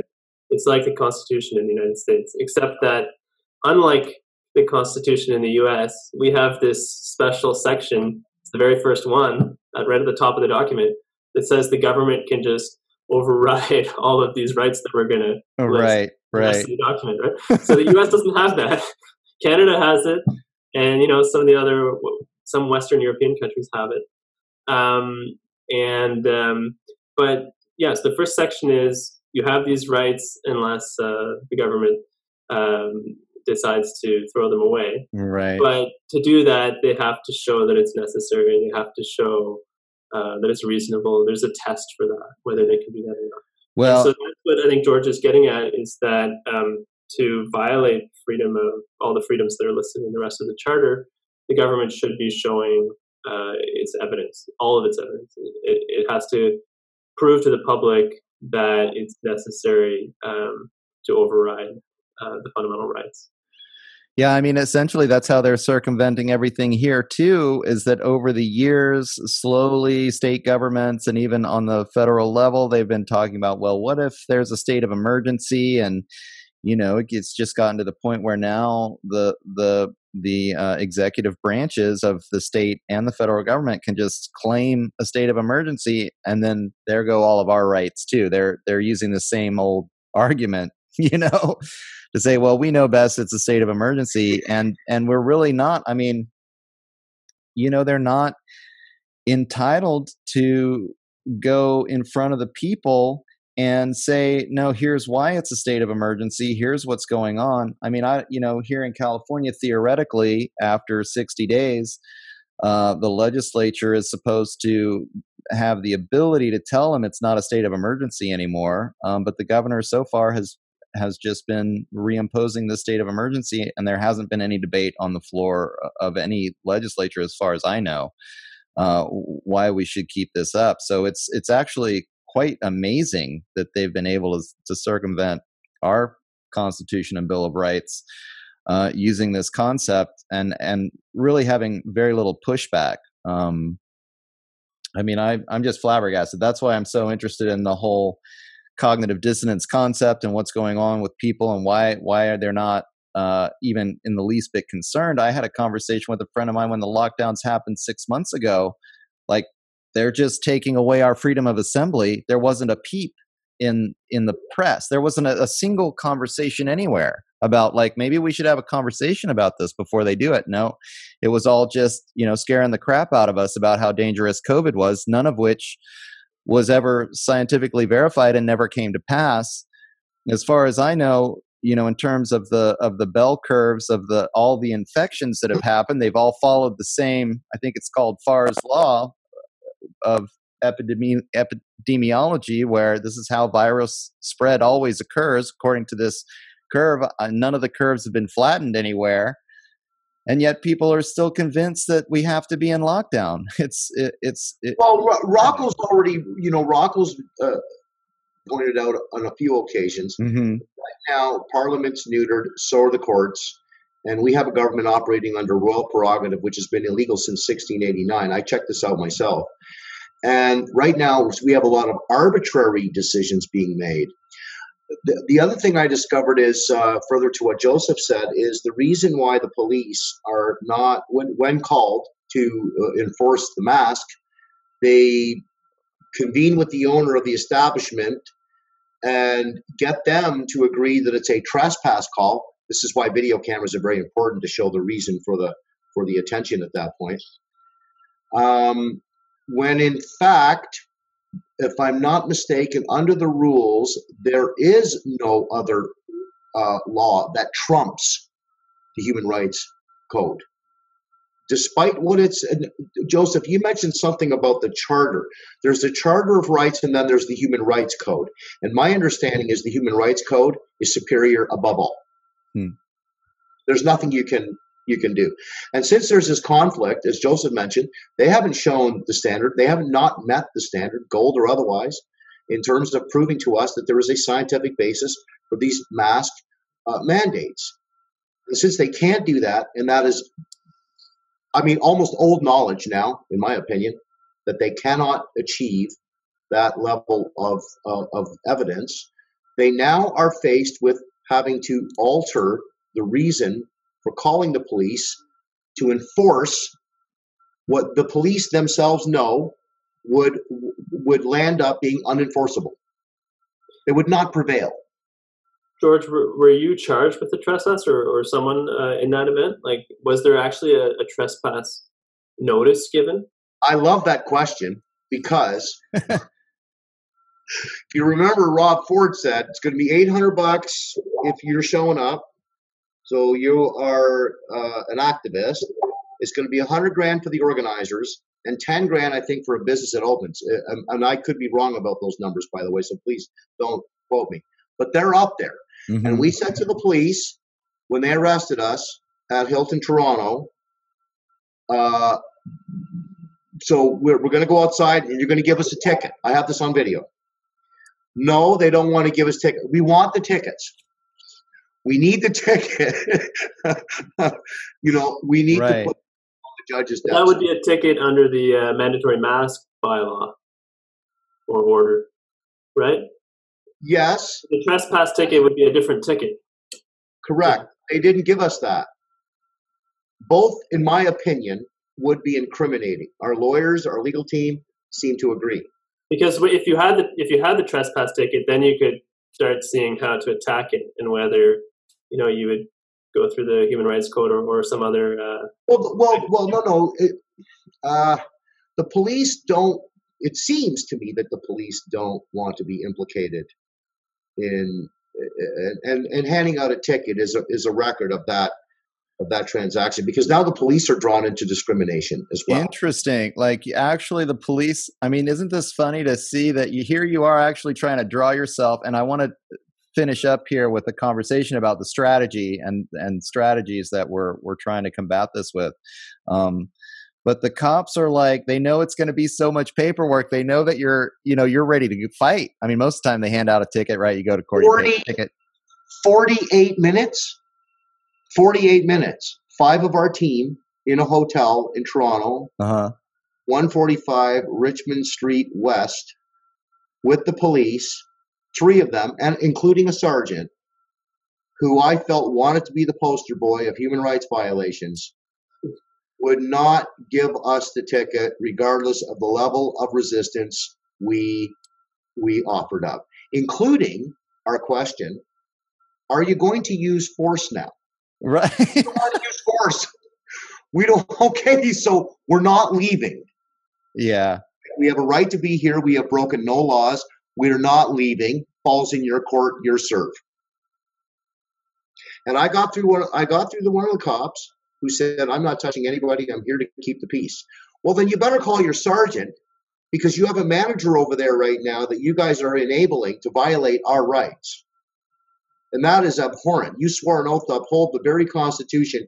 You are now enabling a vindictive manager who we challenged appropriately under the law mm-hmm. Successfully violating. So if that's your collaboration, then and people don't resist that, that is of, of grave danger to every single person in this country. If one person is allowed to have that done to them, every person is is experiencing a ripple effect, and they better know it because apparently they're not using force. They're not out to. I'm sorry. They're they're not out to deceive us anymore. They are using force. They are saying we're going to show up and your rights are going to be violated. It's that simple. Mm-hmm. Not complex. And therefore, we wanted to get the most out of the experience we could. If you're going to arrest us, make sure we get the ticket because Dougie's telling you to do it. And don't forget, we're the group that told your boss, Tory, not to defund you. But now you want to breach our rights. As a matter of fact, when the police officers showed up, I'm sorry, when the sergeant showed up, the the first police officer who didn't want to touch us said, you know, these are the guys over here. They do the demonstration at Dundas Square every Saturday. Right. That was his first line. No pun intended. And you're just you're not wearing a mask at the restaurant at the Hilton. Is that what's happening? And the manager calls the cops, and now. Well, we called. As a matter of fact, uh, one of our team called to verify that mask exemptions were in effect. Hmm. She was told that they are. It's on my reservation. It's written hmm. right on my reservation, mask exempt, sent in. And when I got there, listen, that was only the Hilton. I was also at the Sheraton Toronto, where also uh, my wife put on uh, my uh, uh reservation that I was exempt. So when I got down there, they said, We're not going to fulfill your reservation. Please leave. So, I mean, I had to go to three hotels before we found one. right. So, that, you know, the whole scenario was replayed over the at the Hilton, where the same, where another manager uh, who took our money, took our credit cards, et cetera, et cetera. The reservation was complete. We were sitting, having dinner, having a meeting, talking about the event the following day. And the same manager then came up. I guess he had a change of heart and told us we all had to wear masks. Well, I was I was confused. I said, "What's the problem? We just had this conversation upon arrival, and things were okay. Your establishment advised us that mask exemptions are in effect. Now, now they're not in effect. So we're making this up as we go along. We're just going to change things on the fly. And the next thing you know, we've got three cops uh, in our faces, hmm. and we held them uh, to lawful conversation for 48 minutes. So, had we been actually doing anything wrong, we would have been removed long before 48 minutes. I assure you of that. Did you get the ticket in the end? Are you going to no. be able to? Are you going to go to court? You're not going to go to be able to go to court after We are that. suing them. Yes, we are suing them. Absolutely, hundred okay. percent. Okay. We're suing just, all of them. All the keep having bigger rallies, and then they'll come. Say that again. If you keep just just having bigger rallies, I think eventually you'll get your chance. Well, yeah, I mean the traction's there, right? I mean the people are out there exposing what we're trying to do now. It's kind of taken on a life of its own, uh-huh. which is a wonderful thing to see. That we're getting through to some people. Uh, so yeah, and and now other groups, I, you know, the OCLA. Kind of the silver lining to to all of this, in a sense, is like, I mean, we uh, entered this uh, dystopian horror movie with the masks and the lockdown and social distancing and everything so quickly that it's like I think it shows that the state was already in uh, something very close to or something very far from democracy, closer to totalitarianism sure. already for a long time. Right. But uh, there's not a lot of people that were aware of this. Now, I, I think that you know it's unavoidable, and there are a lot of people who are thirsty um, for meaning, meaning in life, and, and in this case to um, to find a way to uh, have some influence and um, contribute to uh, rolling this back and, and, and changing this. So I think it's I think there's it's a bit of a silver lining in a sense is that this is just so extreme mm-hmm. that basically everyone is now aware of um, or at least confronted with they might react differently, but they're confronted with um, this very undemocratic uh, state that we're. In. So there's chance, there's chance for uh, much stronger resistance and um, uh, rebellion against injustice than there was before this happened. Right. I, I, think one of the interesting things, and I know in my own area, we were probably three months into all this, and one restaurant was like, screw it we don't care you know we're going to open up we're tired of losing money we're going to lose our business if we don't you know we're going to open up we don't care about the masks anybody can come. And uh you know the people in the community start freaking out my god this restaurant's open. And then one of the most fascinating things that happened was they realized that there was no enforcement mechanism that literally the only enforcement mechanism had been this peer pressure that had been imposed on everyone to do what they were told. Uh, uh and so our local government had to pass a specific ordinance for this specific place to say we're going to fine them $10,000 and we're going to shut them down because they and they had to become the enforcement mechanism and it was almost like it's just so strange that the you know the community itself was doing the self-policing like it was a it was creating this totalitarian state without the state having to be totalitarian, with just the state scaring them enough to to get them all to do what they were told. Uh, uh, I mean, it's just so fascinating. And then over time now, like George, you're telling me this story. You're trying to get arrested because you want to go to court. And this is, you know, this is a great angle for for nonviolent resistance to this kind of thing and they're even hesitant. They don't even want to deal with it. I, you know, not even giving you. They're not even giving you an incident number. Yeah, yeah, right. I mean, how fascinating! And, and it's uh, it's like I think I, I mean I agree with you, Joseph. More and more people have to start going like, what's really going on? I mean, it's more of a psychological operation than it even is you know a totalitarian regime they don't have to put the boot on your neck they just you know have to come up with a really scary virus and and oh, you, you know you guilt to these people they're pitting people against one another guilt is about doing shame is about being Right. So you're getting these people who are partnering with the government and they're guilting you. Basically, what they're saying is what you're doing is wrong. You know, you shouldn't. You should be wearing a mask. And th- this is the you know the we're seeing virtue signaling. We're seeing people who think that they are entitled. You know, I was at the grocery store and a lady 40 feet away going, "Where's your mask?" You know, I'm like, you know, right, or, right chasing wearing a mask. Well, you are. you know, and, and and and this odd behavior where people think it's okay to violate your rights because Doug Ford said, if you see these people without a mask, you make sure you tell them. And he said that something to that effect in one of his recent interviews. Mm-hmm. So that to me is pitting people against them. It's the non-mask wearers versus the mask wearers. Listen, we're not, you know, people keep calling us anti-maskers. We're not anti anything. We're just anti-stupid. Right. And they don't like that. They don't like that we're challenging the stupidity of what they believe. And failing any science coming forward, again, you're going to get attacked. It is the same patternistic thing.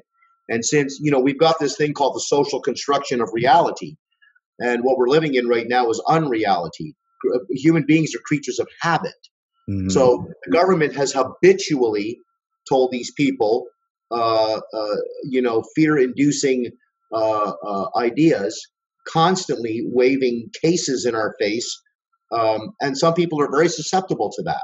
In fact, I would say most people are. We are the minority. The correct ones are the minority. The people who see the lack of science, who understand that the state of emergency did not meet for 10 provinces the criteria of what is required to introduce a state or announce a state of emergency. So people are asking questions about legislation, rules, policy, laws, etc., that they've never had to ask before. If you bring in a woman from former Soviet Union or wherever communism is or was. Yeah. It, for them, it's the same thing as us talking about the weather. They know what it lives, what it's like to live under a communist society. Mm-hmm. And here, Canadian people, they just can't get there. It's outside of their normal perceptual uh, right. Uh, well, that's just that's just what's so that's crazy. I, I think it looks like this, right? This looks like the lockdowns, and people don't, you know, they don't know that they're just they're actually inviting they're inviting the totalitarianism in, and they're not standing up against it. It's just amazing. your silence is your consent. I think that's what yeah that generally means. Is like it's you know people are afraid to say anything well, again we go back to the doctor and the police officer both who handed in their occupational uh, uh, positions to adhere to truth and reality and humanness um, that doesn't you know people say well it's only two. Well hang on a second here. You have these other people who don't disagree but they're afraid of losing reputation or e- e- economies or hurting their families or speaking out to to a point where it could be threatening to them. There's a host of reasons why people don't want to say anything but i don't think this is the time for the silent majority to remain silent if anything. We've got a lot of momentum right now. They've got to wake up and speak out. Yeah. Something that's really encouraging you see this in like some of the responses by politicians to people's letters against opposing the mandatory mask policies is there the politicians will respond things like you know um, uh, everybody has to wear a mask or else people will start to question whether it's necessary you know and if, if there's only one or two or three or four people not wearing a mask then that's enough to uh, you know right cause right. more sure. uh, to not to not wear it either not not comply right so i mean it's pretty encouraging that they're that that i mean if if politicians that are making the laws that's actually going through their head and that's part of their decision um, I, I, think that might be true. That might be the case, right? So that's, I mean, that's an encouraging thing that there could be a domino effect um, uh, that's possible. So it doesn't take it doesn't take a very large uh, nucleus of resistors to make some significant change. And the other thing that's kind of encouraging, if you look at it a certain way, is that they they have to use fines, uh, significant fines. Uh, and so, in a sense, this is just anecdotal, but it seemed to me that when they were introducing the lockdown measures and social distancing measures back in March that people would uh, obey up to the point of a fine, and then they would kind of just ignore the other recommendations. It, at least right. a lot, a large portion of, of, this is just me observing things, and, and, other people have said similar things. But um, it's you know, and then gradually the government had to impose actual concrete fines, uh, and then that's when immediately uh, people's behavior would change. So I found that kind of interesting. I mean, it's it's it's uh, also disheartening that it's so easy to control the population by just announcing that there will be a fine. That even you know, if you think about it, it would be almost impossible to enforce. But yeah, um, but that's where we're at. That's where we're at right now. Is uh, not, so at least it's not necessarily. I don't think it's not necessarily a fear of the virus that is causing people to obey these rules I tend to think it's more the actual. We were trained.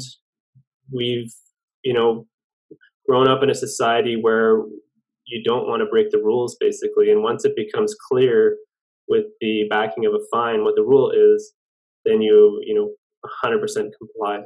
Uh, that's the kind of society that, that right. I've had, an, sorry. Well, I'll just say I've had the same experience as as you know the months passed, and I would deal with individuals, you know, one on one, because it's like sort of like when you get into the when you're in a massive group, almost everybody wants to wear their masks, whatever, because they're afraid about what other people are going to do. But when you get people one on one, it was interesting to me to see what their responses were. Like, how much were they going to sort of self impose on themselves wearing the mask with just one other person standing there, you know? And eventually I came to the conclusion that it was it didn't have to do with the virus or the facts about the virus. It was it was entirely their relationship with authority if they didn't trust authority, then people were like, hey, you know, they were always happy if I didn't want need them to wear a mask or want them to wear the mask, and they could just kind of be more casual. Let, let's. I want to get back to something Joseph said earlier about punishment. If you remember in the very beginning, Doug Ford said, Premier Doug Ford said, you know, I don't want to go punishing the businesses and turn them into criminals. You know, we trust that you're going to follow the mandate, the regulations, the pol- whatever. Mm-hmm. Okay. And then when they started to realize that people weren't thrilled about that idea and were resisting, remember Yahoo Nation was born. Just a bunch of Yahoos. A couple of hundred Yahoos are causing this problem. But you know, things were okay over the weekend except for a bunch of Yahoos.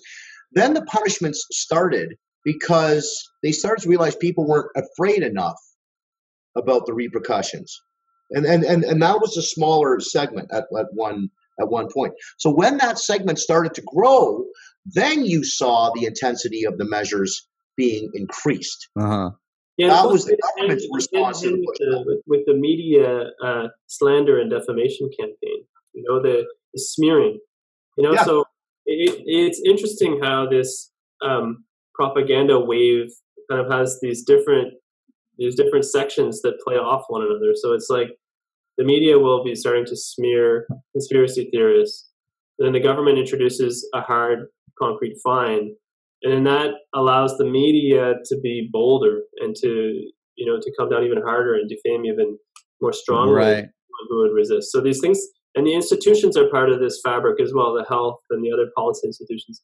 And they're, they're kind of like they're watching each other's move and then making the next move, and it kind of um, it all goes together and, and points in in one direction. It's, it's, well, and now we're seeing the censorship on on uh, these third party platforms, the Twitters and the YouTubes and the Facebook, just going through the roof. I mean, that's what I've seen, you know, and maybe from my vantage point as a media producer, but it's it's gotten as this has gone on longer, they've come down harder and harder and harder on on those of us who are trying to have conversations like this one. So it's funny. It's like, almost like the government's not the one. you know, it's it's these social media well, they companies. Just, they just got called. I believe they got te- they got called to testify. The president of Twitter, the president of uh, uh, of um, YouTube and Facebook, all three of them, if I'm not mistaken, mm-hmm. that's got called to testify because it, it's out of control. I mean, this is not this. I don't call it censorship. I, to me, censorship is eliminating harmful content that can mislead people provably mislead people and dangerously harm the belief systems uh, and decisions, and therefore the decisions people will make. That is valid censorship. Or if it's it's a form of corruption that could da- damage the minds of children who are who could inadvertently touch uh, uh, contact this information. What we're actually seeing is not censorship. In fact, it is collaboration. Mm-hmm. This is they're playing a partnering role in suppressing scientific, right. provable scientific data and expert scrutiny, hence collaboration. They don't want that expert scrutiny. So you're seeing a lot of things on Facebook being tagged as false, which are in fact true, which is why I say it's not censorship. It's collaboration. They're working to do this together. Yeah. To press and make sure we don't have access to the data that puts their credibility and questions our credibility in broad daylight censorship is the state silencing certain pieces of information, like making it disappear, or yeah. not allowing it to be expressed and put out there. And it's a, we're in a state where um, corporations are extremely powerful, more powerful than the government. At the end of the day, some corporations. And yeah. So, uh, it's it's corporatocracy. corporate censorship when the corporation is a monopoly of a form of expression, like as this case with Facebook and Twitter and, and, and so on, Google, um, is state censorship. It's the same thing. Right. Especially when you when you take into account that these all these companies have massive government contracts and and uh, um, have benefited from a relationship, a tight relationship with the government in terms of uh, uh, limiting competition and then getting you know again these government contracts that are worth hundreds of millions of dollars which also you know place them at a, at a huge advantage over any com- competitors that aren't getting that kind of those kind of lucrative contracts or subsidies. I mean i i just have started to call it the the government corporate complex because to me as george was saying it's it's really collusion and then the government can say well the corporations are are doing it but you know they're it's not the government so they can censor whatever they want. Um, but it's like yeah but without the government they would never have gotten this big or, or been you know been able to monopolize in this way or i don't even yes, know if we'd have a centralized the, internet. the creation of the internet and the infrastructure of the internet is largely public from public uh, right. public funds and and they uh, these corporations are making use of that, but then they're allowed to uh, right. defy the constitutional rights right the government is supposed to uphold. So it's it's not right. Um, it's censorship. It's state censorship, and it should it totally should not be allowed, and it has to be uh, uh rolled back big time.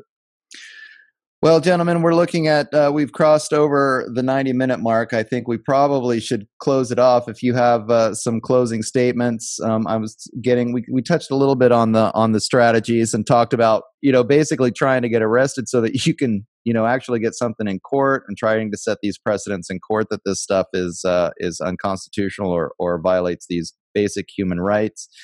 Um, but having more and more rallies, it's, uh, exciting for me to hear that you're doing this every weekend because I think being consistent and getting more and more and more people over time, um, it, it's just that's what's going to happen, and it's got to grow. It's got to grow, and we've got to be getting the word out. So you know, we're not we're not we're not trying to get arrested. Right. we went we went the road on on civil disobedience. Mm-hmm. That's what we did. When they arrested us, that presented the opportunity to say, "Hey, where's the ticket?" So we're not actively out there seeking to be arrested, albeit the fact you've heard Doug Ford and Tory say, you know, there will be fines. None of us have received fines. Well, one person from Hugs Over Mask, which you know is Chris Sky, mm-hmm. uh, he's made a good name for himself. He's taken a few on the chin, and he's he's making himself a hero in some ways because he's he's really stood up to these guys. I mean, they've been knocking on his door. They know when he shows up to the rally. So, I mean, he, he called them out, but they put the ticket in his wrong name. Now he has to be in court, I think, November 9th. Okay. To prove uh, that he didn't violate the Quarantine Act. Well, that, that, that there's going to be a hodgepodge of science that that there will be called upon. I'm certain to uh, to if the if the uh, arresting officers are to prevail. I highly doubt that's going to be the case.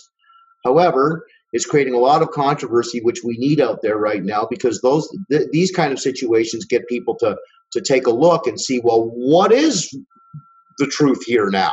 Right. See, these offers the impetus for people to look further into this because now people are getting arrested, and some of them are laughing, and then we, you know, a little chagrined, realizing uh, upon the research there is no basis to arrest anyone for exercising, defending the integrity of their human rights whatsoever, or any other group who does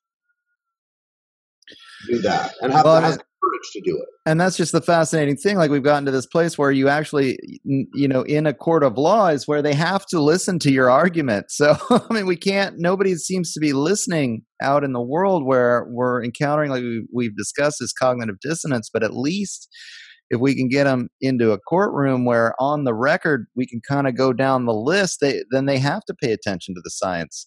and so hopefully on the record, but they won't listen to your argument. Yeah. Sorry, what? They won't listen to your argument in court. You, you can you can you can if you're lucky, you if you're lucky, you can make the argument. Yeah. Sometimes they don't let you do that. If if they if they don't The squash thing- the case, the only thing that's gonna make them listen to the argument is if there's enough public opinion Right. behind you. So so you, if there's no public opinion, there's no public support, they just won't even listen to it. They might not even let you make the argument. yeah. Uh, if there's if there's a section of the society that is actually on your side, that's a, that changes the game. So the court of public opinion is is most important. Right. Interesting. So, you know, a combination that's of legal grassroots. action with with the uh with the rallies and the organizations to get the whole numbers. the whole fabric of everything that's happening, um, and you know, starting with individuals, um, saying how can I find some courage, be confident, and uh, do the right thing in my own life, and and and it all starts there. And if it can um, take root in the society, then the institutions have to respond to some degree, including the courts.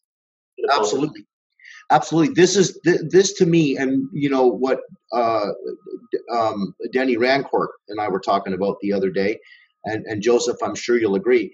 Uh, legal recourse um, without support falls on deaf ears. You can go through the motions, you may not prevail. This is this what is what creates the basis for these grassroots initiatives. Because once you've established uh, a, a vast um, group of people who are willing to be the court of public opinion, at that point, as we have done, as the line has done recently, I just installed the uh, the uh, collective legal uh, action. So now, now is the time for us to introduce legal because we've got some traction and we have enough people that are interested in doing that. The courts can't ignore that, Yeah. as they could if you have no grassroots initiatives to support your legal standing, even if you're right.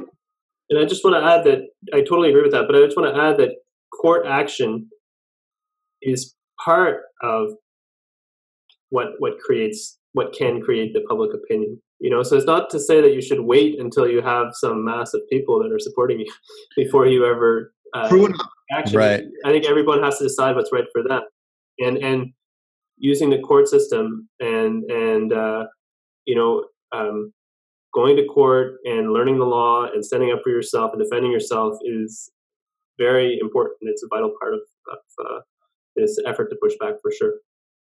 Definitely, and you've got to use the judiciary effectively now. I, I, I totally agree with uh, with Joseph. Don't if you're uh, you know Gandhi said if you're the minority of one person, speak your truth. The truth is the truth. I totally agree.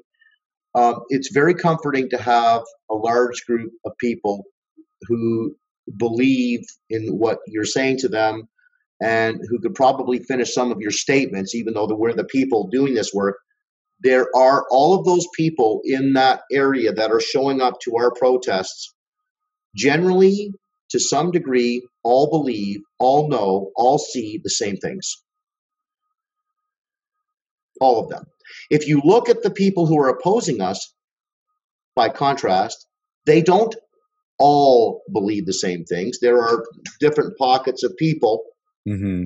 anti-maskers. Some are like, well, you know, this is uh, this is the, the, the Russian thing, or or uh, something that's totally unrelated. Uh, what is what they're seeing going on? To us, properly understood, Rocco's statement of claim captures this handsomely well in his declarations, where he shows the sections of law being violated, and he shows what the ulterior motives are, and the media corroborates that. Yeah. I don't think there's any ambivalence. If anybody is still talking about a virus today, they're stuck in May. Right. what, what's happened now is there's sufficient outpouring, a sufficient uh, amount of people, scientists from all over the world, thousands, that are now saying, no, you guys are not telling your people the truth. And everyone's acting like fancy, you know, uh, fancy what the prince is wearing. The prince has no clothes. Fancy what he's wearing. Yeah. And we're coming up there going, look, he's naked. you know, so they don't like that. They don't like this pushback. We're we're getting uh, you know slammed by Tory and slammed by Doug because we're giving them run for their money. Doug was just on the news whining that he doesn't want people showing up at his house for protesting. well, what's the, what is the bigger faux pas, uh, faux pas here, Doug? That you're you're lying to your Canadian people. We voted you in, and you've betrayed our trust. That you won't tell us that you're in bed with these oligarchs. That you're following their roadmap, their mission, their their beliefs, their wants and desires that are expected of you. Uh, you know, but he doesn't want you showing up at his house to remind him that he's doing that because the neighbors are bothered. yeah, yeah, yeah. Unbelievable. It's unbelievable. Gentlemen, I think we better wrap it up. It's been it's been almost two hours now, and I but I definitely appreciate you coming on, and we'll keep in touch because I want to keep following this story. I'm so happy to see that up there in Canada, we've got some organizations uh, that are really doing this level of work. I think here in the United States, uh, we're at least a couple of months behind you guys, and I hope that um, we can start seeing more organizations starting here because it's absolutely necessary that people start to stand up against this. I mean, the longer this goes on, the more emboldened this totalitarianism and the people that are are um, you know producing it, projecting it onto the rest of us are, are going to become and and so uh, it's just more and more important that people stand up. So again, thank you so much for your work and and thanks for coming on to explain to my audience uh, what's happening and helping to strategize in the big picture in terms of what people can do to stand up against us. So, um, do you want to give people your contact information so they can find out more about your organization and uh, maybe we'll attract a few more people to those protests up there in Toronto? Uh, Joseph? Sure. Uh, the Ontario Civil Liberties Association uh, website is ocla.ca.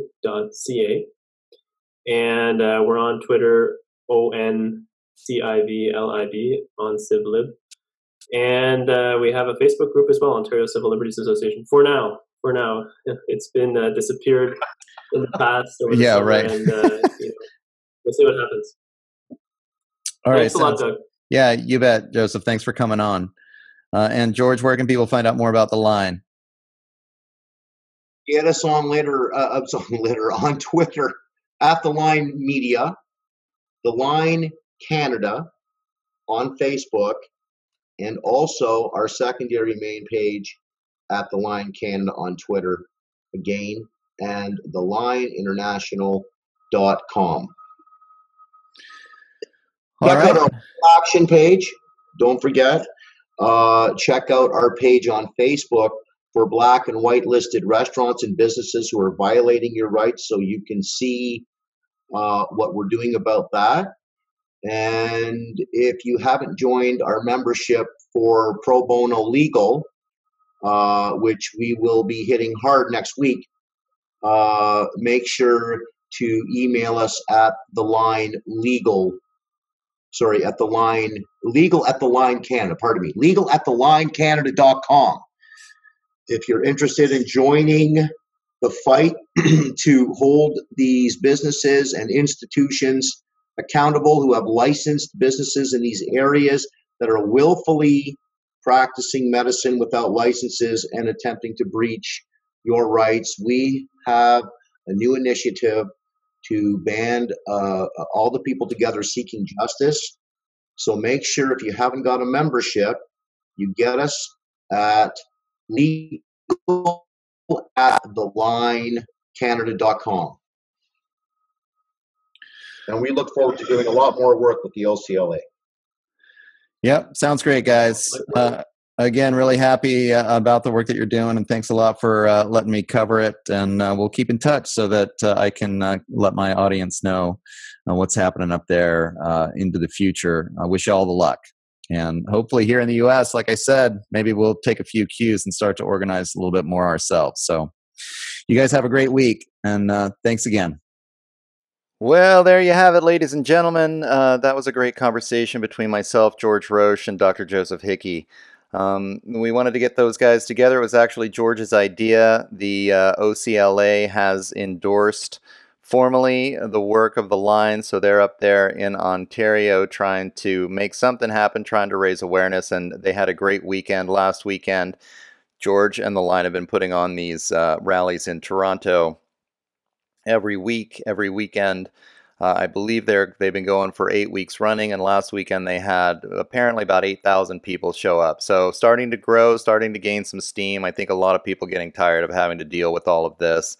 Uh, like I said in the introduction, the the CDC has come out with a 0.14 percent infection fatality rate for this thing, which is just above the flu, though they admit that most of those deaths are, are over 70, people age, aged over 70.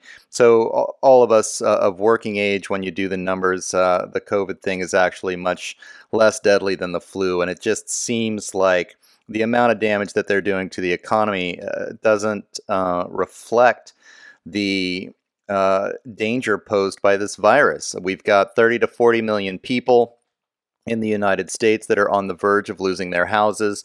The only reason why all uh, 10% of the population hasn't been evicted so far is because the CDC actually had to intervene and say it was a national health crisis uh, and make it illegal to evict people. But we're looking at a 10% homelessness crisis. We're seeing the food banks uh, overrun every week. We've seen 8 million people driven into poverty.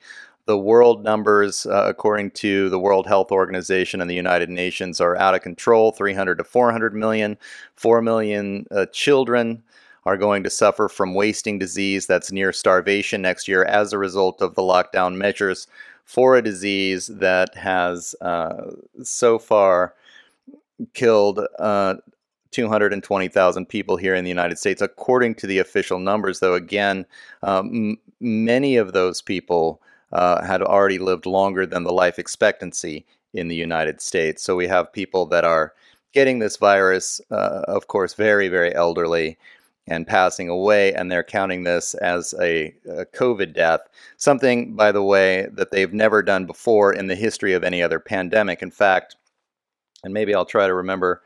Well, it's been posted up on uh, the Shift with Doug McKenty on Facebook. Is the peer-reviewed scientific study that came out yesterday actually deemed it illegal the way they changed the counting methodology for COVID last March. They were supposed to go through official channels and, and uh, be clear that uh, these are the reasons why they were changing the protocol for counting deaths for COVID compared to, say, deaths for H1N1 in 2009. They did not do that.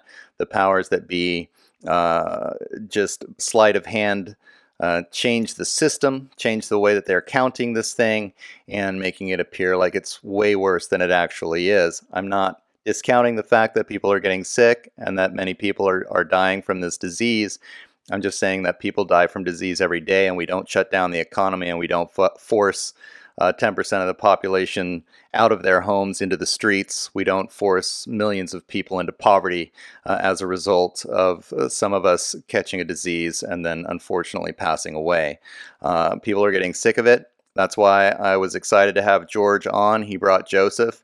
Uh, and I was really happy to get to know about this uh, Ontario Civil Liberties Association. I've been feeling, much like Joseph said, that the typical civil liberties associations, the establishment associations, have not been standing up against this. We have the ACLU here in the United States.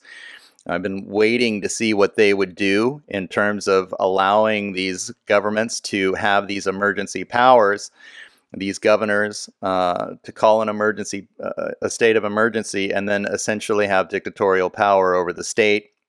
Here in California, we're having a serious problem. We essentially no longer have a democracy, uh, and there is a lawsuit against Gavin Newsom, and we'll see how that goes. Unfortunately, these things take time, and the longer, of course, that we're dealing with the lockdown, the more people are going to be impoverished uh, the higher the suicide rates, the higher the drug addiction rates, the higher the the uh, the domestic violence rates, all of which are going through the roof as a result of the anxiety felt by the economic pressures put on all of us. Um, and as Joseph was saying, you know, it was nice to have the comparison and contrast actually between George, who, if you see my episode with him, my interview with him, where we really went deep into the psychology behind all of this, with Joseph, we were able to add to that conversation by really diving into the fact that there people aren't even letting us talk about it. Uh, the Last American Vagabond just got booted off YouTube last week, uh, along with many, many other sites. Uh, very clearly, there's a censorship campaign. I think the only reason why I'm still on YouTube is because I'm heavily shadow banned. They give me absolutely zero distribution, so I can say whatever I want. It's not going to get seen by anybody anyway. and uh, so we have a serious problem. I did a, a I did a show uh, a few months ago now with Mark Jeftovic about the cancel culture and good to see uh, the OCLA really standing up against this because it's especially pertinent if you're in academia. Uh, these people um, are not allowed to speak up. Sometimes I'm hearing stories of students. If you talk about your views, if you believe in, in freedom of speech, if you want to stand up for the right of people to make choices about healthcare, personal healthcare decisions for themselves, uh, not just following the state diktats, uh, sometimes students will will tell on them to the administration. The administration can have them fired. Um, so you know, we're on the verge, if not fully over the edge of a Nazi Germany type situation here. And, and, so few people are even awake to what's going on. Just like in Nazi Germany, everybody's just doing their job, got their head in the sand, not paying attention. Hey, they're just censoring those crazy conspiracy theorists. Oh, I think those guys are white supremacists anyway. You know, they probably should be. Oh, isn't that hate speech? Oh, yeah yeah, it's hate speech to talk about science, to have scientists on experts to discuss why these numbers don't make any sense, or economists on to talk about why the economy is tanking and so many people are being forced into poverty, uh, or to have a conversation about the Great Reset and what these billionaires are planning as things head forward into the COVID pass. Uh, and uh, you know, limiting our right to travel if we don't get the mandatory vaccine that's headed our way. Um, so as you can tell, I'm starting to get pretty frustrated here. and I was actually happy to talk to George and Joseph and just have a little bit more of a laid back conversation. But the uh, what we're talking about is actually very serious. Um, and so I really want to thank uh, those guys, give a big shout out to those guys for standing up. And frankly, uh, I hope that we see more activism here in the United States. I've started, I've talked to people now in Europe and Canada uh, there are movements that are happening there, but here in the United States, uh, seems like there's a slow start. I've had a conversation with Clyde Cleveland. I'd like to have him back on the show. We're trying to talk solutions, um, but uh, hopefully we'll see some some political action here in the U.S. to stand up against uh, all of this craziness, um, including just even the right to talk about it. I mean, amazing amazing to live in a society to think that the United States would get to this place where opening your mouth uh, to express your opinion about something which I feel like should appear to be obvious to, to just about anyone. Um, you know, closing down the entire economy, forcing millions into poverty for a disease that, you know, there are potential cures for, that science has the ability to deal with, where the hospitals were never going to be overrun, uh, where we can clearly see there's not that I mean, in our actual lives, if it wasn't for what we're watching on the TV, if the corporate government narrative wasn't being pumped through the TV and on the radio 24 7, would you think that there was something, a severe pandemic going on in your life? You probably heard of a few people who got sick. It'd be a bad flu bug year. So I really want you to think about that. Like, what's going on in the world where if you shut that TV off, how would you feel? How scared would you be about getting sick right now? Where is that fear coming from? Why do you feel so afraid? Um, and why is it that when people notice this and they speak out, the cancel culture moves in and they have to be afraid of literally losing their jobs? There have been doctors who have lost their jobs because they've stood up to speak speak up about this. Um, so great show. Uh, let me give you out the contact information again. Uh, you can check out uh, the Line Canada on Facebook, thelineinternational.com if you want to find them on the web, and at the Line Media on Twitter. Um, the Ontario Civil Liberties Association will be at www.ocla.ca. They are at on civ OnCivLib on Twitter. That's OnCivLib on Twitter, and um, you can also get them on Facebook. Although Joseph was saying that they've been purged and they kind of come back. They're up right now, but it's Ontario Civil Liberties Association on Facebook. Uh, and of course, you can check me out, The Shift with Doug McKenty, on uh, Facebook and YouTube. I am at D McKenty on Twitter. Uh, and you can find me on the web at www.theshiftnow.com. So thanks again, everybody, for listening to this show. Great conversation. We'll we'll keep it going. I think I'm going to be doing a, a shorter series on the psychology of lockdown with George, so you'll see him again coming down the pike, and we got a lot of great content. Just did an interview with Dr. Judy Mikovits that'll be coming out next week. Uh, so thanks again, everybody, for listening, and remember to like, subscribe, and please share um, because you are the way this information gets spread around. So share this with your friends, uh, and I hope you really think about what you heard, and we'll see you again soon. All right, thanks. Take care.